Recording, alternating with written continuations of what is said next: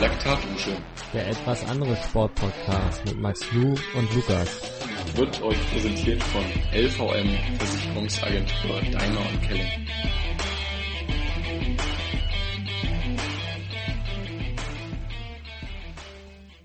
So, hallo und herzlich willkommen zu einer weiteren Episode Laktatdusche. Mir gegenüber sitzt der Lukas, der heute Morgen schon fleißig am Trainieren war. Es ist aktuell 9 Uhr. Sprich, Lukas ist wahrscheinlich um 6 Uhr aufgestanden und hat sich dann direkt aufs Rad gesetzt. Heute ist nicht nur Lukas dabei, sondern auch Florian Weiß. Herzlich willkommen und Lukas darf dich einmal vorstellen. Ja, ein wunderschönes Hallo auch von meiner Seite. Ich begrüße dich auch, Max, und ich begrüße vor allem Florian.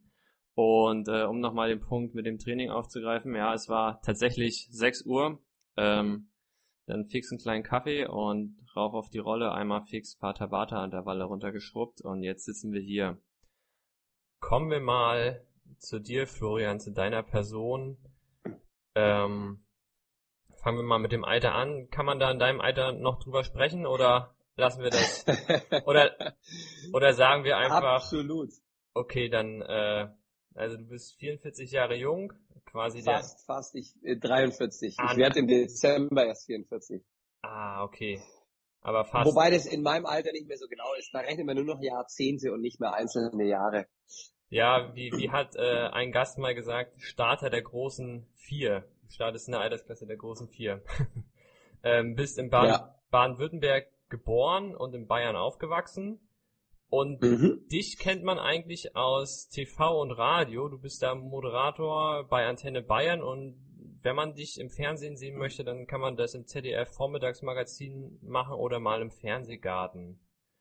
Da bist du aber nebenbei auch noch als DJ und Produzent tätig.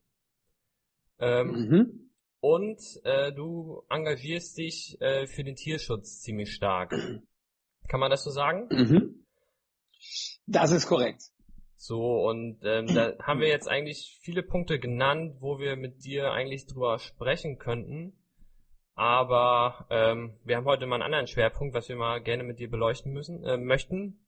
Das äh, erfahren die Leute dann jetzt aber, denke ich mal, gleich im Verlauf der Folge. Bevor wir jetzt aber mal richtig starten, ähm, während meiner Recherchearbeiten ist mir noch eins aufgefallen. Ähm, es gab letzten Sommer so eine kleine dreiteilige Serie im Programm bei Volle Kanne, die hieß Flo als Iron Man. Die habe ich als Triathlon-Rookie natürlich auch geguckt. Und dann ist mir aber während der Recherche aufgefallen, wer denn überhaupt dieser Florian war, der dort äh, der Ironman war. Und das war's nämlich du. Ähm, war eine coole Serie, die hat Spaß gemacht zu schauen.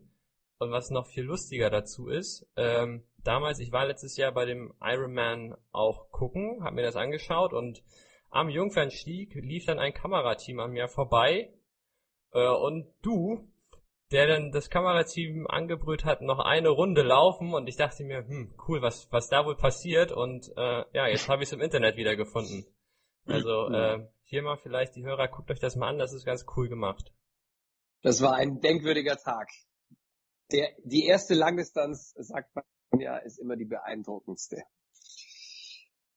Weil man überhaupt nicht weiß, äh, was auf einen zukommt. Und ähm, der die letzten Meter und dann quasi die, das Überschreiten der Ziellinie, ich glaube, das ist mit sehr wenig zu vergleichen, was man so in einem Leben erleben kann, wenn man jetzt in meinem Fall elf Stunden und elf Minuten äh, unterwegs war. Ich hätte übrigens fast eine Schnapszahl gerissen. Ne?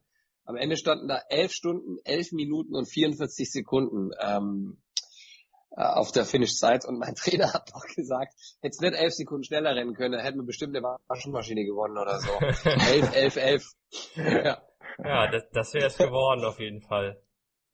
Ähm, Ja, ich muss mal, sorry Lukas, ich habe mal eine Frage, die völlig off-topic ist, aber Lukas hat es eingangs erwähnt, ähm, man sieht dich auch vielleicht ab und an im Fernsehgarten.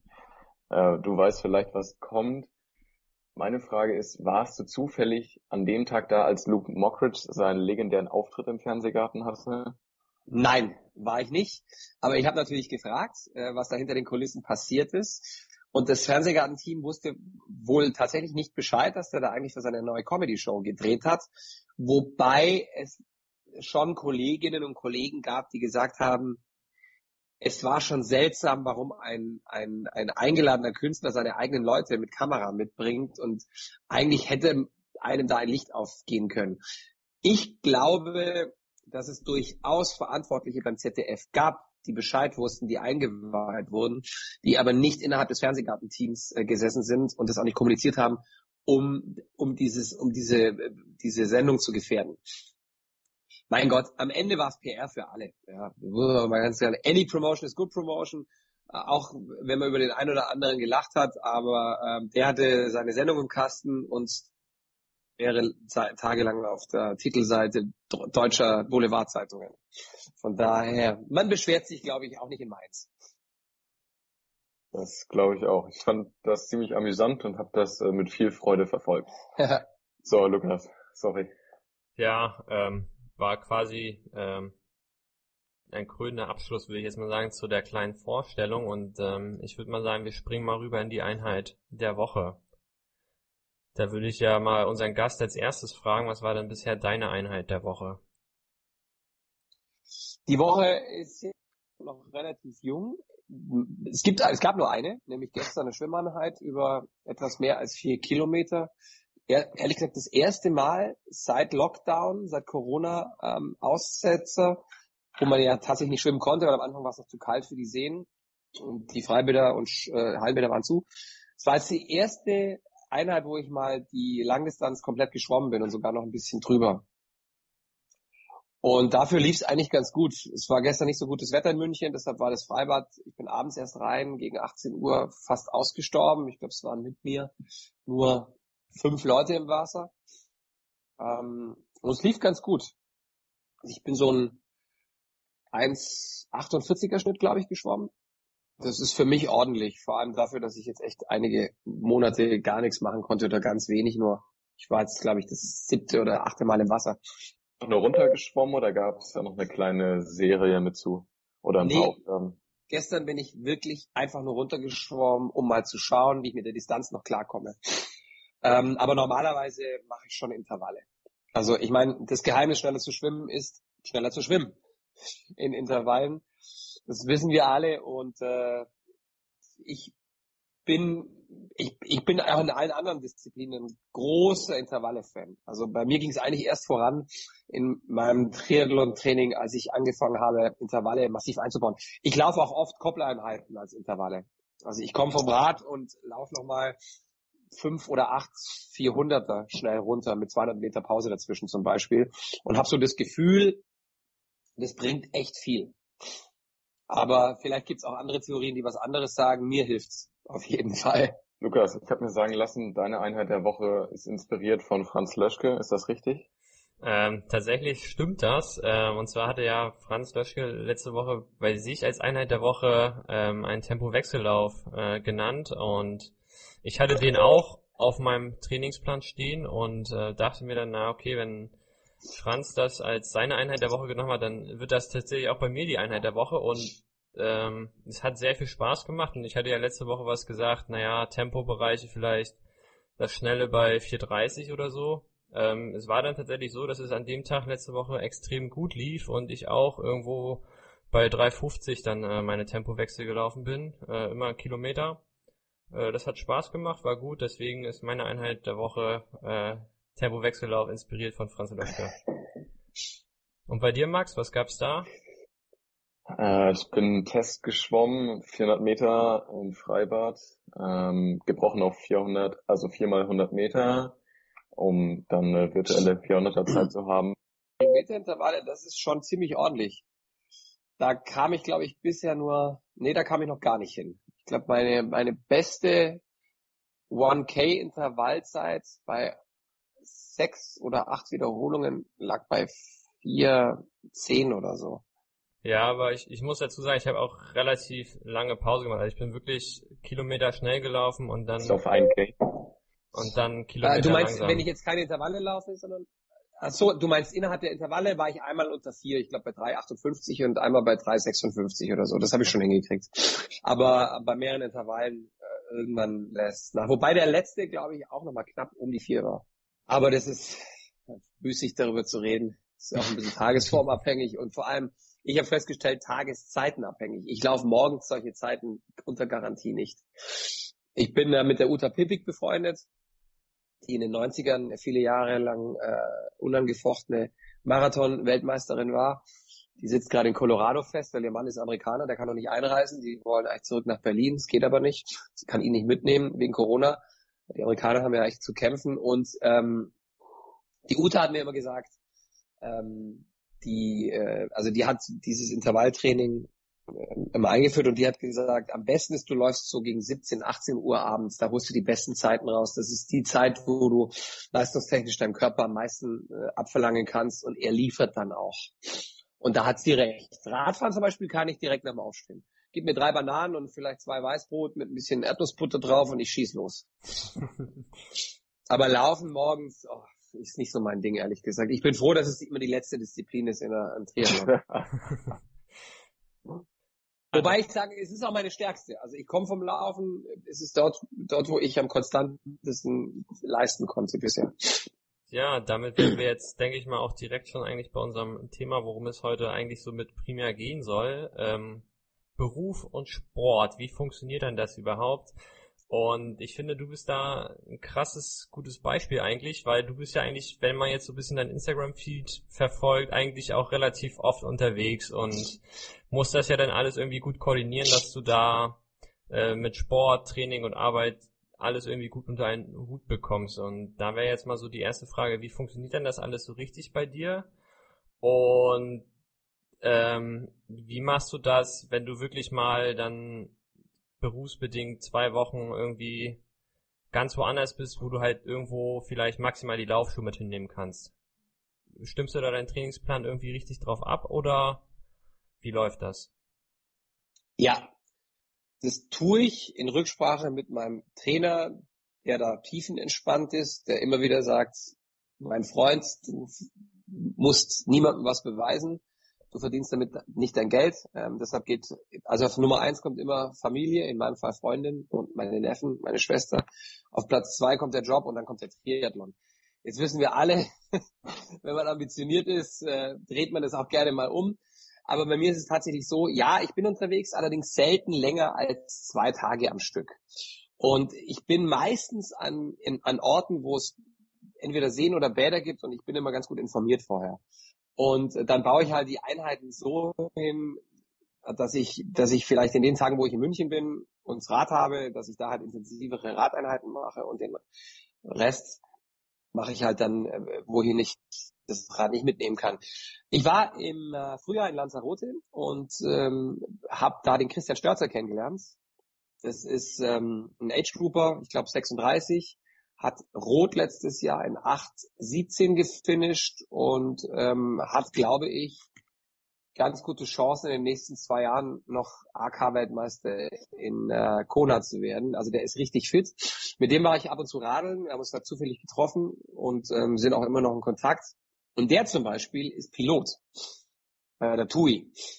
Und ähm, der in seinen Flugzeiten stimmt der seinen Trainingsplan, unterteilt er einfach in, in Blöcke. Also der macht, der geht dann eine Woche nur laufen, wenn es nicht anders geht. Also wenn der eine Mittelstrecke fliegt oder eine Langstrecke oder halt dann eine längere Zeit, der kann das Rad da nicht mitnehmen, ja. Und dann macht er halt eine reine Laufwoche mit ein bisschen Schwimmen zum Beispiel, ja. Und dafür in den anderen zwei Wochen oder in einer anderen Woche dann eine reine Radwoche, wo er dann wieder halt Zeit hat fürs Radfahren. Und ich meine, 8 Stunden 17 das kann sich schon sehen lassen, finde ich. Und ähm, es geht also auch mit so einem Job. Wobei man sagen muss, der arbeitet Teilzeit. Also der hat schon auch mal Phasen, wo der sechs bis acht Tage nur daheim ist, also nur in, dort, wo er lebt und also wirklich hart trainieren kann in der Zeit und nicht abgelenkt wird durch einen Job oder durch irgendwelche Termine. Aber wie gesagt, der macht auch mal eine Woche off oder macht eine Woche reines Lauftraining. Es geht auch und du kommst dann trotzdem auf sagenhafte Zeiten am Ende. Ja, du hast es jetzt gerade so halb vorweggenommen oder du hast es bereits gesagt, du hast einen Trainer. Ähm, kennt man den Trainer oder wer ist das? Ähm, das ist der Gerhard Budi, von dem ich, als ich ihn kennengelernt habe, gar nicht wusste, dass es überhaupt ein Triathlon-Trainer ist. Ähm, ich weiß nicht, ob man ihn also jetzt in der Profibranche so sehr kennt, aber man kennt ihn ganz sicher als Veranstalter eines der schönsten Mitteldistanz-Triathlons in Deutschland, nämlich dem Triathlon Ingolstadt. Den macht er seit zehn Jahren. Und ähm, ich habe den kennengelernt, als ich 2017 mit massiven Rückenschmerzen vom New York Marathon zurückkam. Die hatte ich auch schon vor Marathon. Also ich hatte einfach längere Zeit Probleme mit dem Rücken und habe damals, weil ich Fitnessstudios hasse wie die Pest. Ich mag wieder die Menschen, die da reingehen also nicht alle natürlich, aber so diese klassischen Pumper, das ist nicht so meins.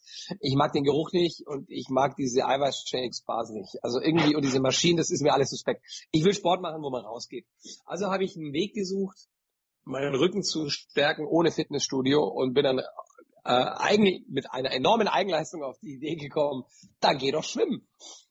Und äh, dann habe ich mir einen Schwimmtrainer gesucht und ähm, bin auf ihn gestoßen und dann haben wir uns kennengelernt und äh, dann haben wir so über den Winter, war ich so einmal die Woche bei ihm und habe Kraulen und Brustschwimmen und so, hab das, äh, hab, und mein Rücken ging schlagartig besser. Und der hat dann irgendwie dann im Frühjahr, im Januar oder so zu mir gesagt, Mensch, ich schenke dir einen Startplatz, mach doch mit beim Triathlon. Bei mir in Ingolstadt. Und dann habe ich gesagt, ah nee, ich weiß nicht, jetzt noch ein Sport, Rad habe ich auch keins. Äh, dann sagt er, Rad kriegst von mir, leicht ja aus. Nimmst jetzt mal mit, fährst mal mit uns. Und dann bin ich meine erste Rennradtour, ich glaube im März 2018 gefahren und 60 Kilometer und kam also von diesem Rad runter, war total angefixt und habe gesagt, alles klar Trainer, ich mache diesen Triathlon. Der war wohlgemerkt zwei Monate später in Ingolstadt, Ende Mai. Und da hat er mir, ich hatte von Triathlon keinen Blassen. Ja, nicht, ich wusste nicht, dass es verschiedene Distanzen gibt, ich hatte keine Ahnung. Da hat er so gesagt, ja, er hat, welche Distanz ich denn machen möchte. Sprint, olympisch oder Mittel. Da sag ich, was ist denn die längste? Dann sagte er, naja, das ist die Mitteldistanz. Dann sage ich, was ist denn das? Sagt er, das ist ein halber Ironman. Das sind halt 1,9 Schwimmen, 90 Rad, 21 Laufen. Und ich so, den mache ich. Und da sagt er, weiß ich nicht, ob das so eine gute Idee ist, weil die meisten fangen mit Sprint an. Und dann sage ich, Pabela Papp, ich laufe Marathon. Ich habe halt wie immer eine riesen Klappe riskiert. Ich mache das. Da bin ich also angetreten mit insgesamt vielleicht 400 Radkilometern in den Beinen, einer, einer Lauferfahrung, die sich schon ein bisschen sehen lassen konnte. Ich bin ja ein paar Jahre gelaufen und voll motiviert, wenn ich ja beim Schwimmen ganz gut schon war. Ich bin damals, glaube ich, so ein 1,50er Schnitt oder 1,55er Schnitt geschwommen. Auf jeden Fall, werde ich nie vergessen. Ich habe die ganze Nacht vor Aufregung kein Auge zugetan. Also ich bin mit null Schlaf morgens um acht als absoluter Rookie an dieser äh, Startlinie am See gestanden. Und dann fiel der Startschuss und ich bin dann ins Wasser gerannt und bin, also ich hatte überhaupt keine Ahnung, wie man sich seine Kräfte einteilt. Bin mit einem Affenzahn losgeschwommen. Wunder, dass ich aber lebend aus diesem Teich gekommen bin, weil ich hatte, ich hatte aber einen Puls von 170, als ich aus dem Wasser gestiegen bin. Und bin dann aufs Rad an einem Tag, wo es morgens um neun ähm, schon, ich glaube, 26 Grad hatte. Dann bin ich also diese 90 Kilometer in zwei Stunden 55 in einem, auf einem normalen Stahlrennrad runtergefahren wie ein Berserker, um dann die schlechteste Halbmarathonzeit aller Zeiten einzufahren, weil ich so eingebrochen bin, weil ich natürlich überhaupt keine Ahnung hatte von, von Krafteinteilungen auf so einer, auf so einer langen Distanz, um dann mehr oder weniger auf allen Vieren nach fünf Stunden 48 oder so in dieses Ziel zu torkeln. Also, ähm, und ich habe dann im Ziel, also erstmal habe ich damit gekämpft, nicht zu spucken, weil ich war kurz davor, äh, die letzte Banane auf, auf einen roten Teppich zu kotzen, habe ich dann zum Gerhard, zu meinem Trainer gesagt, ich habe es ehrlich gesagt mehr gelallt, nächstes Jahr Ironman. Und da hat er zu mir gesagt, jetzt schläfst du erst mal ein paar Nächte drüber und dann erkläre ich dir mal, was trainingstechnisch bedeutet und dann überlegst du das nochmal, weil das ist echt viel Aufwand. Und der Rest ist, äh, ist ja bekannt. Also ich habe dann mit meinem Arbeitgeber gesprochen, also mit einem meiner Arbeitgeber. Da ging sich's ganz gut aus, dass ich quasi äh, mir ein paar Monate aufnehmen konnte, zumindest beim Radio. Fernsehen habe ich ganz normal weitergemacht und auch Auftritte. Ähm, aber ich konnte zumindest ein bisschen von meinen Stunden runter in der Woche und habe dann im November mit diesem klassischen neun Monats Langdistanzplan angefangen. Hab dann äh, auch im darauffolgenden Jahr nochmal die Mitteldistanz in Ingolstadt gemacht und die tatsächlich eine Stunde schneller gefinisht. Also da hast du schon gesehen, es geht aufwärts. Ja, und ich meine, ich habe jetzt in Hamburg keine Heldentaten vollbracht, aber ich habe zu dem Zeitpunkt, wenn man wenn man die Anfänge dazu rechnet, vielleicht ein, dreiviertel Jahre Triathlon gemacht Und dafür war ich jetzt ganz zufrieden. Also nächstes Jahr Rot. Ich mache dieses Jahr noch, wenn er stattfindet, ich habe jetzt mal angemeldet, Nizza. Was sportlich wird, weil da geht's ja fast nur berghoch auf der ersten Hälfte. Aber ich bin ganz gut am Berg, glaube ich, weil ich halt so leicht bin. Ich wiege ja nur 66 Kilo und ähm, und ähm, neige halt immer dazu zu overpacen, wie die meisten Frischlinge, ja, um dann beim Laufen zu merken, hoppala, da war doch noch was. naja, mal sehen. Und Rot nächstes Jahr ist dann schon deutlich unter 10,30 und vielleicht, je nachdem wie es Wintertraining läuft, vielleicht ist da sogar meine Einstelligkeit in Reichweite. So. Das ist so der Plan für die nächsten zwölf Monate. So. Ja, da denke ich, können wir dir an dieser Stelle schon mal die Daumen halten, dass das alles so klappt, wie du das äh, dir vorstellst. Ähm, du hast jetzt quasi so schon mal so ein kleines Thema wieder auch mit angeschnitten, was wir dich auch fragen wollten. Ähm, du hast gesagt, als du dann gesagt hast, du möchtest den Ironman Hamburg machen, hast du mit deinen Arbeitgebern gesprochen, dass du da vielleicht von deinen Stunden irgendwie runterkommst. Äh, wie machst du denn das quasi mit deinem Training? Wie integrierst du das in den Alltag rein? Machst du da vielleicht, dass du halt zweimal am Tag trainierst und dann sagst, naja, morgens vor der Arbeit kurz locker und irgendwo abends nochmal oder wie funktioniert das? Genau so funktioniert's. Also äh, jeder Trainingsplan ist ja anders. Ähm, bei mir ist es so, dass der, der Gerhard Budi darauf setzt, sechs Tage Training, ein Tag Erholung. Ähm, und bei diesen sechs Tagen Training ist es in der Regel so, dass ich einen entspannteren Tag mit einer intensiveren Schwimmeinheit habe. Also entweder es ist eine lange Schwimmeinheit oder es sind Intervallschwimmeinheiten. Das dreimal die Woche. Und in den anderen drei Tagen koppel ich in der Regel. Also ähm, reine Laufeinheiten mache ich eigentlich nur noch, wenn ich irgendwo bin, wo ich das Rad nicht habe und mir bleibt nur das Laufen. Jetzt zum Beispiel kommendes Wochenende bin ich für einen Job in Davos, da nehme ich das Rad nicht mit, ja. Und äh, da habe ich auch die Freundin dabei, die will auch mal wandern gehen und das muss man dann halt auch machen, ja.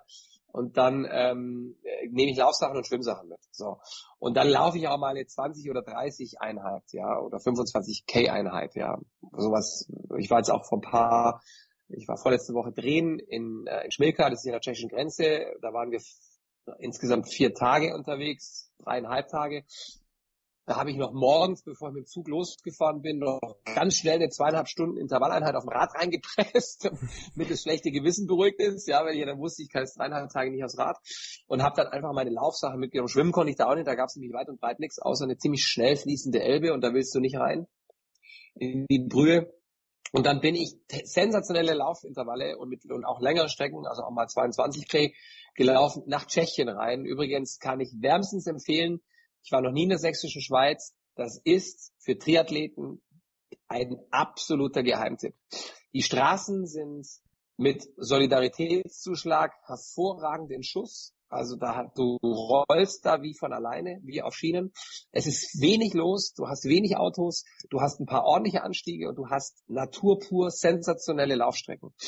Und wenn du, also Schmilka ist 40 Kilometer von Dresden, dazwischen gibt es zwei größere Schwimmbäder, wo du auch trainieren kannst. Aber ganz ehrlich, bevor ich das nächste Mal irgendwo nach Österreich mich in einem Trainingslager tottrampeln lasse, ja, wo sich irgendwie gefühlt 80 Leute an 50 Meter Pool teilen mit drei Spuren, und sich gegenseitig ständig in den Hintern schwimmen, äh, gehe ich lieber, da setze ich mich in den Zug und fahre, fahre in den Osten, fahre in die neuen Bundesländer, in, in die sächsische Schweiz, weil da ist es, das kostet ein Drittel und es ist leer und es ist geil. Kann ich nur empfehlen. Sächsische Schweiz, ich habe auch einige Rennradfahrer gesehen und Mountainbiker.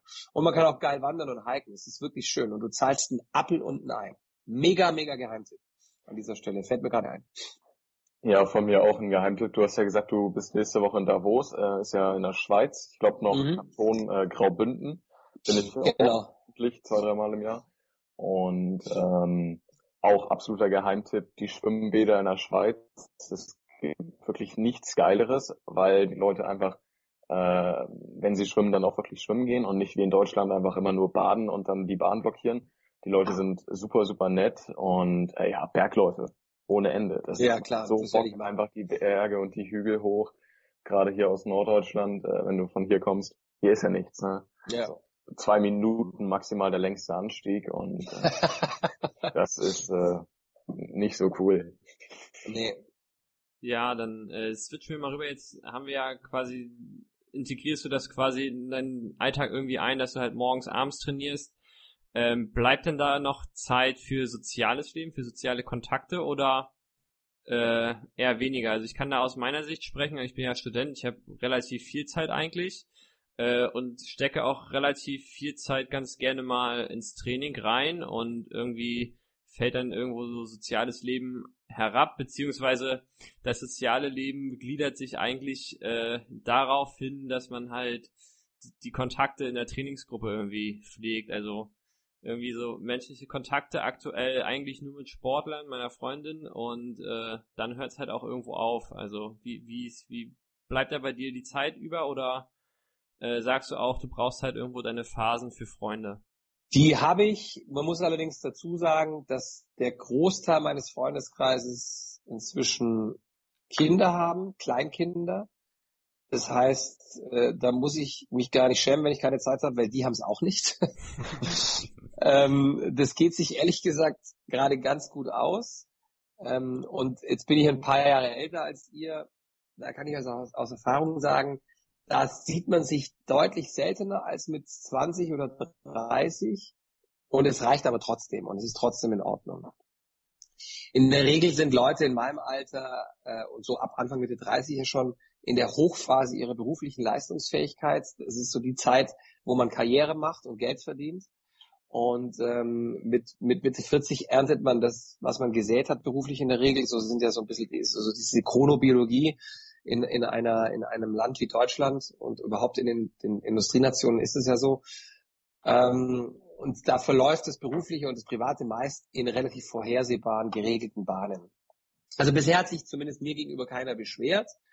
Ähm, manchmal mache ich es auch so, dass ich das Private mit dem Training verbinde. Also Freunde sagen, ey, wir sind in, am See morgen und dann sage ich, cool, ich komme dazu, ich fahre es mit dem Rad und mache halt dann so eine 90k, äh, macht halt einen 90 Kilometer Umweg zum See. Ich weiß ja ungefähr, wie lange die brauchen und ich weiß ungefähr lang, wie ich brauche. Ich kenne meine Gegend hier im Norden von München ganz gut und dann verbinde ich das halt. Ich werde auch dieses Jahr wahrscheinlich mal meine Mutter in Ulm besuchen. Das sind so 160 Kilometer, ja einfach von München nach Ulm. Strecke ist ein bisschen doof zu fahren, da muss man so über zigtausend Käfer und, und, und man muss auch mal gucken, dass man sich nicht verfährt. Das ist natürlich fürs Training blöd, weil du immer wieder mal anhalten musst und schauen musst auf dein Handy, wo bist du. Ähm, aber das werde ich auch mal machen, ja. Ich kenne viele Triathleten, die das so machen. Also die besuchen dann die Schwiegereltern mit dem Rad und äh, laufen da noch irgendwie schnell Zehner hinten drauf und essen dann da Kuchen und fahren wieder zurück. So. Sowas kann man ja auch machen. Aber ich, also es, es gibt ja diesen Spruch, Triathlon ist ein sozial sehr verarmender Sport. Das stimmt irgendwie, wenn man das sehr, also wenn man das wahnsinnig ambitioniert betreibt. Die Scheidungsrate in Amerika, habe ich mal gelesen, unter Triathleten ist enorm hoch. Also muss man sich halt überlegen, ja. Also natürlich, ich meine, ich weiß nicht, wie es bei euch ist, aber jeder Triathlet, der das ein bisschen ambitionierter betreibt, der hat natürlich schon irgendwann mal den Gedanken im Kopf, es wäre geil, eines Tages in Kona an der Startlinie zu stehen. Ich weiß nicht, wie es in euren AKs ist. Bei mir ist es verdammt schwer, weil da also zwischen 35 und 50 sind einfach ein Haufen gute Leute, vor allem bei den Männern.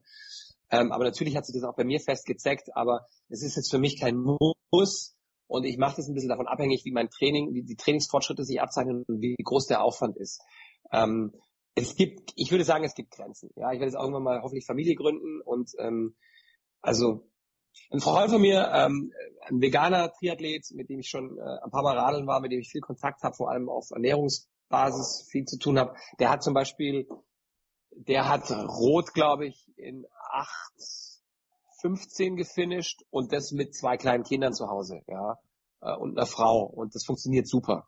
Mein Gott, der steht halt am Sonntag um 5 auf, geht um 5.30 Uhr aufs Rad, fährt eine 4-5 Stunden Einheit, macht einen 20k Koppellauf hinten drauf kommt um eins heim, legt sich eine Stunde hin und sagt, ab zwei ist Family Time. So. Und die Kids und die Frau akzeptieren das. Es geht schon. Es muss halt sehr eng takten und äh, darf kein Blatt mehr dazwischen passen. So. Und verletzen solltest du dich auch nicht. Ja, das äh, spiegelt tatsächlich auch so meine Erfahrung wieder. Du hast ja gesagt, äh, so nachher in deinem Alter sind alle so beruflicher Höhepunkt irgendwo. Ähm, wenn ich dann, ich habe relativ viel mit Leuten zu tun, auch so in, in deinem Alter, wo ich trainiere. Ähm, das ist, sieht dann unter der Woche meist so aus, äh, wir trainieren abends relativ spät, irgendwo nach 17, 18 Uhr. Äh, und sobald es dann Richtung Wochenende geht, ähm, heißt es dann, naja, wie sieht's denn bei dir aus? Kannst du Samstag um 10 oder um 9 oder Sonntag um 8, um 9 oder so? Ähm, wo ich sage, naja, ist kein Problem, aber das, das spiegelt sich halt so irgendwo ein bisschen wieder. Äh, ich habe halt unter der Woche eigentlich tagsüber Zeit und würde halt am Wochenende vielleicht gerne irgendwo erst mein Unikram machen und dann trainieren. Einfach weil, wenn ich richtig trainiere, dann ist danach auch nicht mehr so viel mit mir anzufangen eigentlich. Ähm, und die haben dann halt am Wochenende meist Zeit und sagen halt, naja, okay, morgens mache ich ein bisschen Sport und nachmittags, abends ist dann irgendwo Freunde treffen. Ähm, das ist so das, das, was ich beneide am Berufsleben, dass du halt ein Wochenende wirklich für dich hast, aber halt unter der Woche beißt du in den sauren Apfel und trainierst abends, was gerade im Winter doch sehr anstrengend sein kann, wenn du dann äh, morgens im Dunkeln aufstehst und abends im Dunkeln trainieren musst. Ähm, ja, absolut. Das ist übrigens bei mir gar nicht so viel anders, weil ich verdiene einen Teil meines Geldes am Wochenende. Also DJ-Gigs und auch Sendungen sind oft am Wochenende, also ich kenne das. Bei mir diese klassische Triathlon-Trainingsverteilung ähm, auf sieben Tage, wo die meisten Berufstätigen ihre langen, harten Einheiten auf Samstag, Sonntag legen, die gibt's bei mir auch nicht. Ich kann keine sechs Stunden Einheit an einem Samstagnachmittag fahren und danach zum Auflegen nach Nürnberg fahren, weil ich dann am DJ-Pult einschlafe. Ja. Das heißt, entweder ich lege sie ganz früh und penne dann nochmal zwei Stunden. Wirklich, ich lege mich hin, mach's Licht aus, ziehe die Jalousien runter und das Handy weg. Oder ich leg's halt irgendwie auf unter der Woche oder so. Also ich kenne das. Ich habe das Wochenende ist bei mir jetzt auch nicht rein Trainings äh. Ja, kenne ich auch, wenn ich in unsere Trainingsgruppe schreibe oder da, wo unsere alten Herren noch drin sind, äh, dann schreibe ich auch unter der Woche gerne mal so um 11 Uhr, jo Jungs, wollen wir eine Runde biken? Und dann schreiben die so, ja, ich weiß ja nicht, was du machst, aber es gibt Menschen, die arbeiten müssen. Ja. das ist dann immer äh, so Laune am frühen Morgen, sage ich mal. Gut, wollen wir das abhaken, Lukas, und zu einem anderen Themengebiet übergehen? Äh, ich denke, das können wir aktuell so stehen lassen und äh, wir haben da jetzt mal für alle, die auch berufstätig sind, einen ganz guten Einblick äh, gegeben, wie das eigentlich funktionieren kann, wenn man es wirklich will und können mal zu einem anderen Punkt rübergehen, ähm, der vielleicht spannend mit dir zu bereden ist, weil du da, denke ich, auch paar gute äh, Einblicke geben kannst oder auch eine gute Meinung zu hast. So, Max, startest, startest du damit oder soll ich das mal vorstellen? Du kannst das gerne machen. Okay, dann stelle ich das mal kurz vor. Und zwar, ähm, klar, sportliche Großveranstaltungen oder Partys, Events sind eigentlich mit viel Reisen, mit Schmutz oder anderen Umweltbelastungen verbunden. Und wie wir ja vorhin schon gesagt haben, du bist ja auch jemand, der sich so im Bereich des Tierschutzes eigentlich ziemlich engagiert. Das wird wahrscheinlich auch äh, in Sachen Umwelt, gehe ich jetzt mal davon aus, bei dir der Fall sein. Ähm, glaubst du, man kann irgendwie den ganzen Umweltbelastungen, äh, den um Umweltschmutz irgendwo entgegenwirken, ohne dass man auf Großveranstaltungen ähm, verzichten muss oder auf internationale Wettkämpfe? Also ich kann da, ich kann da aus meiner Sicht so ähm, das mal schildern. Ich habe damals die Spiele 2016 in Rio als Botschafter miterleben dürfen und das war so für mich der Punkt, wo ich gesagt habe, okay, Sport und Nachhaltigkeit, das ist aktuell, äh, beschäftigt man sich damit, aber die Umsetzung hapert noch so ein wenig. Ähm, das fängt, das fängt an damit, dass man halt den Golfplatz für die Spiele in Rio äh, nah an ein Naturschutzgebiet dran gebaut hat. Ähm, der Golfplatz ist, glaube ich, bis heute immer noch hart umstritten und musste während des Baus mehrfach äh, unterbrochen werden, um einfach weil da Aktivisten sich eingesetzt haben, weil die halt nicht wollten, dass der so nah an dieses Naturschutzgebiet rangebaut wird, was man auch verstehen kann, beziehungsweise die ganzen Wassersportanlagen, wo die Kanu, Ruderwettbewerbe und sowas stattgefunden haben, ähm, da hieß es, naja, da machen wir irgendwie öffentliche Schwimmhallen draus. Wenn man jetzt diese Sportstätten googelt, ähm, naja, dann sieht man dort äh, sehr verkommene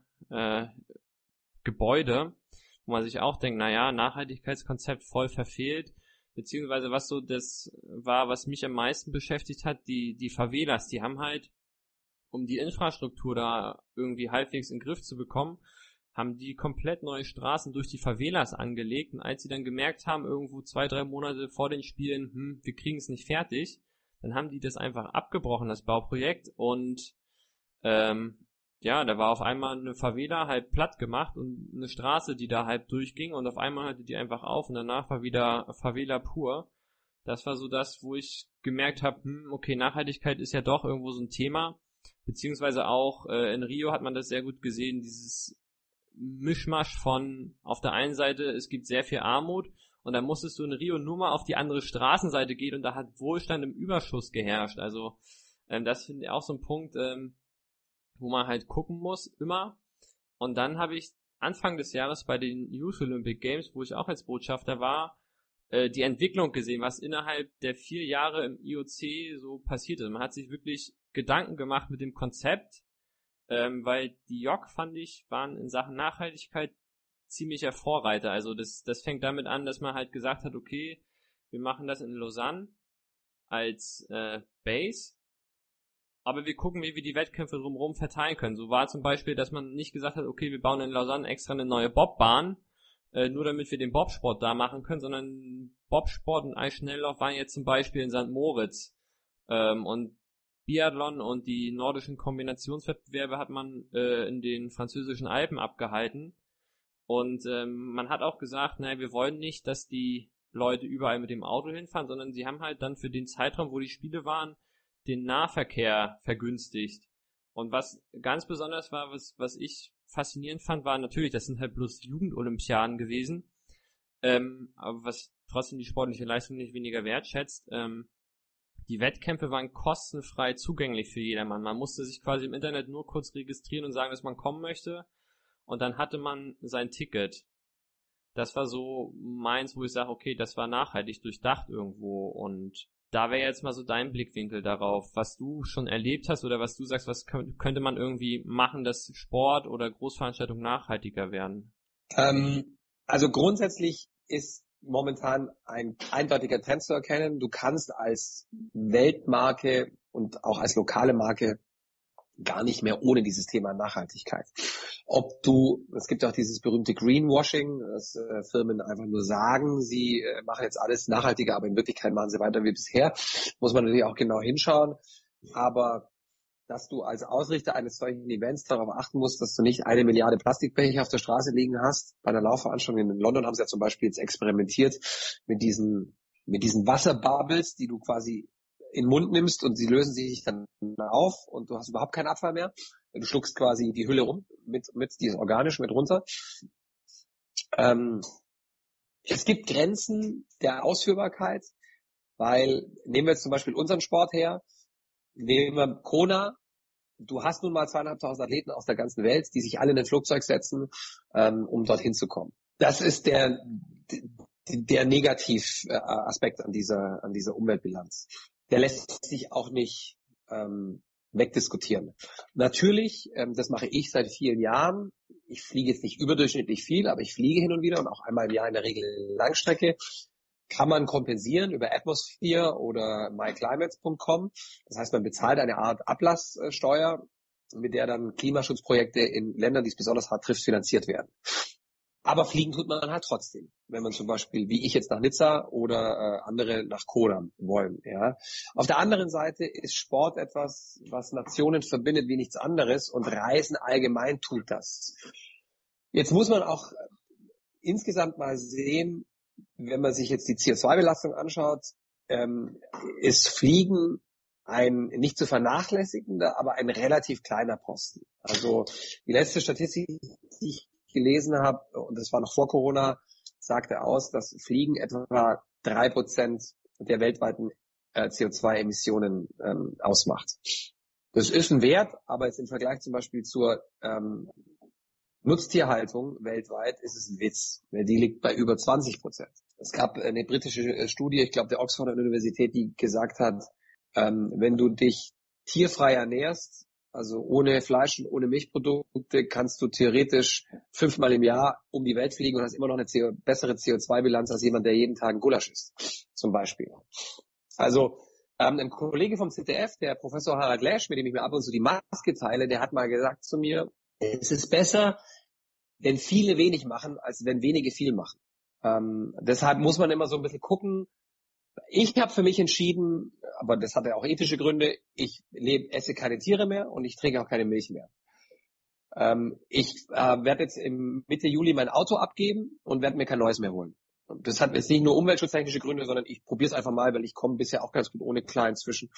Und ich fahre ohnehin schon wahnsinnig viel Zug, weil es viel entspannter ist. Ich fahre jetzt auch innerhalb von Deutschland längere Strecken, die ich früher geflogen bin, inzwischen alle mit dem Zug. Ich habe gerade einen, einen Job für Audi, wo ich jede Woche in der deutschen Großstadt bin. Ich fahre jede, also ich fahre jede, jede Stadt ausnahmslos mit dem Zug an.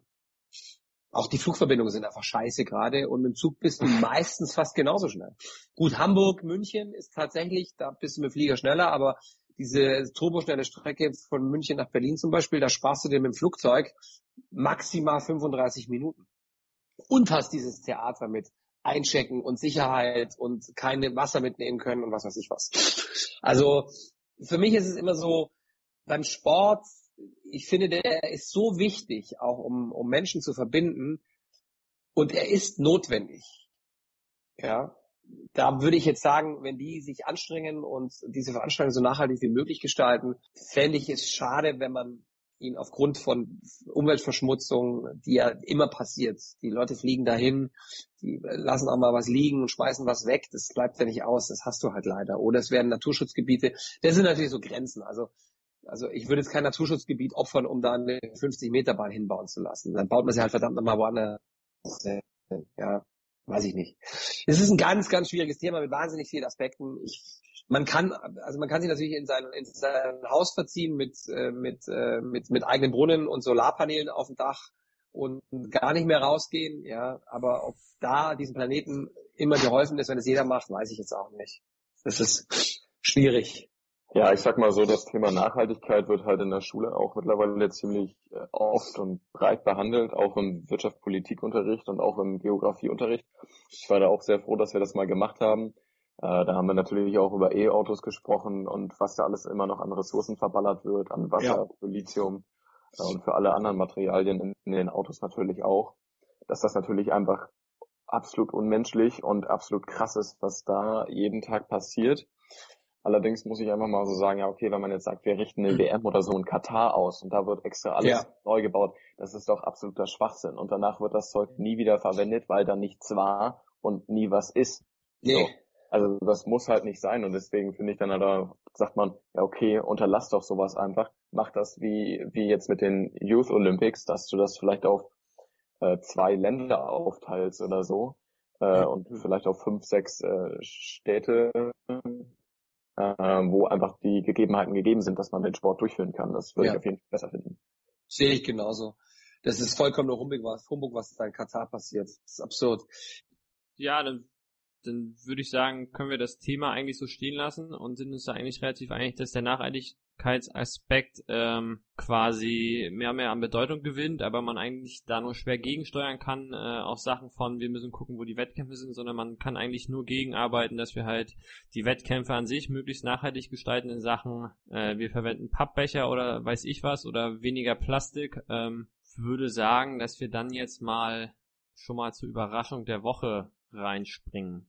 Wer ja, möchte, Lukas, fang gerne an. Ja, okay, fange ich an. Äh, ich habe eine ganz witzige Überraschung der Woche und zwar habe ich gestern zum ersten Mal seit Ewigkeiten wieder Schokolade gekauft und an der Kasse die Kassiererin meinte dann, sie möchte meinen Ausweis sehen. Da habe ich gesagt, hä, ich kaufe doch nur Schokolade. Ich muss vielleicht sagen, okay, ich habe auch drei Tafeln gekauft, damit ich nicht gleich nächste Woche oder übernächste wieder kaufen muss. Und dann hatte ich überlegt, muss man jetzt, wenn man drei Tafeln Schokolade kauft, äh, seinen Ausweis zeigen. Und da wollte sie mir erzählen, dass in der einen Tafel Schokolade Alkohol drin gewesen wäre. Dann habe ich reingeguckt im Nachhinein. Auf keiner der Packungen stand drauf, dass irgendwo Alkohol drin ist. Also da bin ich wohl äh, das Opfer einer üblen Masche geworden, wo jemand rausfinden wollte, wie alt ich bin äh, oder wie ich heiße. also, also da hat äh, der Zeig mal deinen Ausweis, Luki, wieder zugeschlagen. Stabil, Junge. Ähm, meine Überraschung der Woche gibt es in der Instagram-Story von dir, lieber, von, der, von dir, äh, Florian, zu sehen. Dein, deine Run-Story, die vor, glaube ich, 59 Wochen gepublished wurde. Da hast du geschrieben, ja, Laufvideos sollen irgendwie positiv auf das äh, veget äh, vegetative Nervensystem ja. äh, Und du nimmst auch Kassenpatienten. Äh, ich ja. habe mir die kompletten Laufvideos angeguckt. Ich fand das ziemlich amüsant. Und mir ist halt aufgefallen, wie sehr deine linke Hand schlackert. Ähm, das habe ich inzwischen abgestellt. Okay. Ich weiß gar nicht, warum ich das mache. Irgendjemand hat gesagt, es ist wie die äh, kaputte Flosse bei Findet Nemo. Ja, absolut. Also die schlackerte immer so richtig hin und her. Wer Ja. sich das mal angucken möchte, gerne rüber zu Florian Weiß auf Instagram. Und das Sprüchefeuerwerk von Lukas. Äh, auch heute wieder hat er einen rausgehauen. Den Daumen halten, obwohl es eigentlich Daumen drücken heißen müsste. Und aus der kalten ähm, Hose hast du, glaube ich, letztes Mal gesagt, als Franz Löschke hier war. Und das müsste aus der kalten Hüfte heißen. Oder aus der hohlen Hüfte. Ja. Ja, ähm, das waren so meine Favorites aus den vergangenen Tagen. Gut. Rüber in die Laktatduschen-Playlist. Wollen wir nicht noch Florian nach seiner Oder nein. Überraschung Stimmt, fragen? Entschuldigung. Ja. Da muss ich mal kurz überlegen. Wir waren am Wochenende in Ingolstadt bei meinem Trainer und für mich war die Überraschung der Woche ein fantastischer Rübli-Kuchen, den unsere, äh, die Frau meines Trainers gemacht hat, die noch nie in ihrem Leben einen veganen Kuchen vorher gemacht hat und den uns zuliebe gebacken hat, meiner Freundin und mir. Und der äh, so fantastisch schmeckt, dass ich, dass ich gesagt habe, wir müssen den auf jeden Fall nachpacken. Ne? Schatz sitzt mir gerade gegenüber. Also die hört auch nichts, die hat auch irgendwas auf dem Ohr. ja, das ist keine wirklich spektakuläre Überraschung, aber das ist gerade das Einzige, was mir einfällt, Männer. Alles gut. Äh, du sprichst gerade, dann machen wir einfach weiter mit der Playlist. Deine zwei Songs bitte. Ja, da liegt die Messlatte jetzt natürlich hoch, äh, da du ja berufsbedingt da, da bestimmt das ein oder andere coole Lied kennst. Ja, das ist immer so eine Frage bei Radiomoderatoren und DJs, ob sie wirklich so die coolen Lieder kennen, weil sie sich vor allem natürlich mit den Sachen äh, beschäftigen, die ähm, die die Masse gerne hört. Und mir bleibt ehrlich gesagt auch nicht mehr so viel Zeit, um mich jetzt in die ganzen super hot upcoming Word Playlisten reinzuhören, weil da bist du Stunden beschäftigt. Es kommt so viel Musik raus wie nie zuvor. Ähm, ich höre ganz gerne, wenn ich aufs Rad gehe, vorher Sia mit Impossible.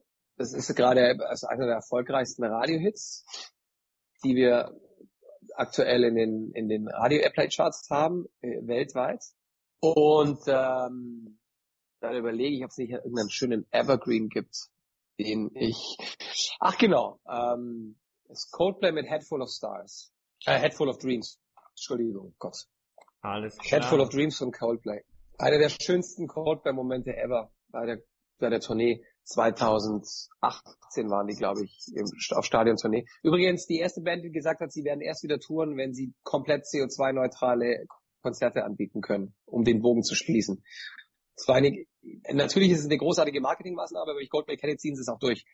Ähm, die pausieren ja gerade eh und feilschen wahrscheinlich gerade, feilen gerade an einem Programm, wie sie das hinkriegen.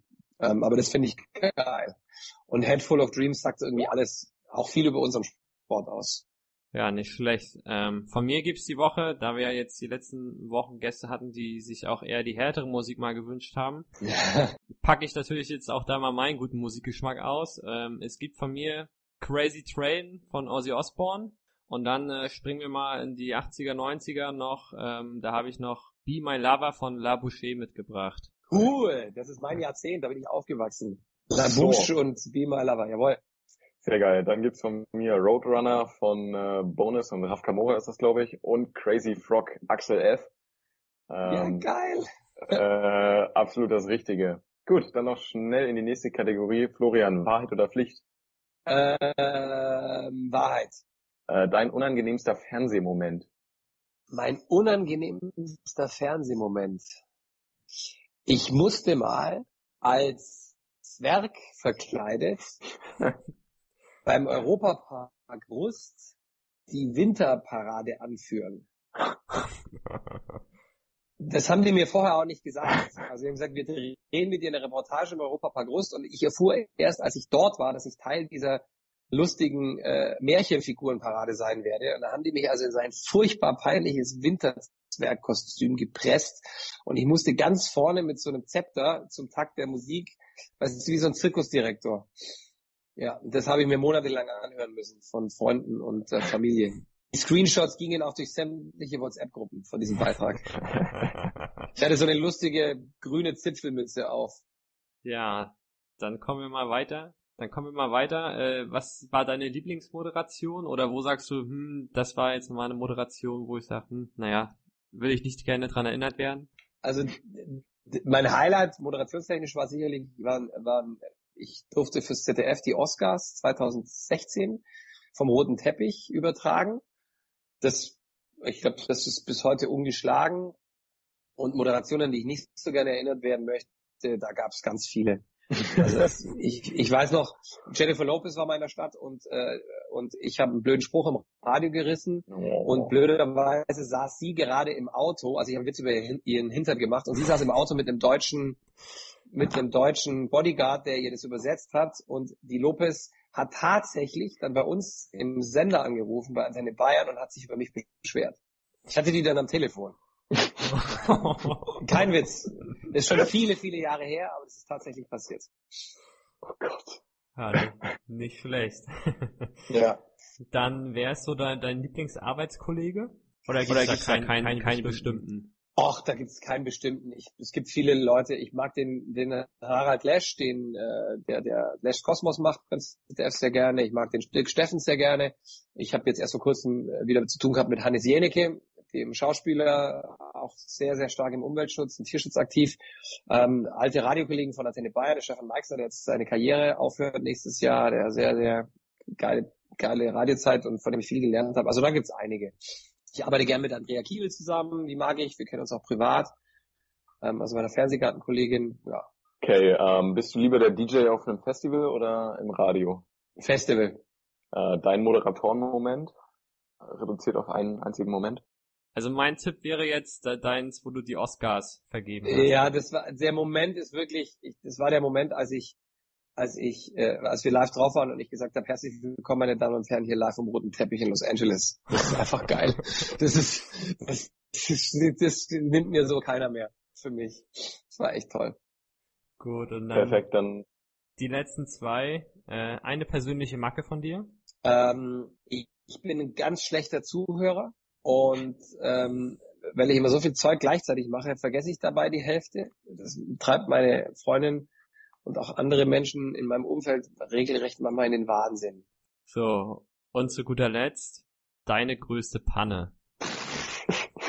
ähm, ich habe tatsächlich, ich, ich habe mich tatsächlich mal, glaube ich, auf der Toilette verratscht im Radio und habe gar nicht gemerkt, wie die Musik ausging und es Totenstille auf dem kompletten Sender war.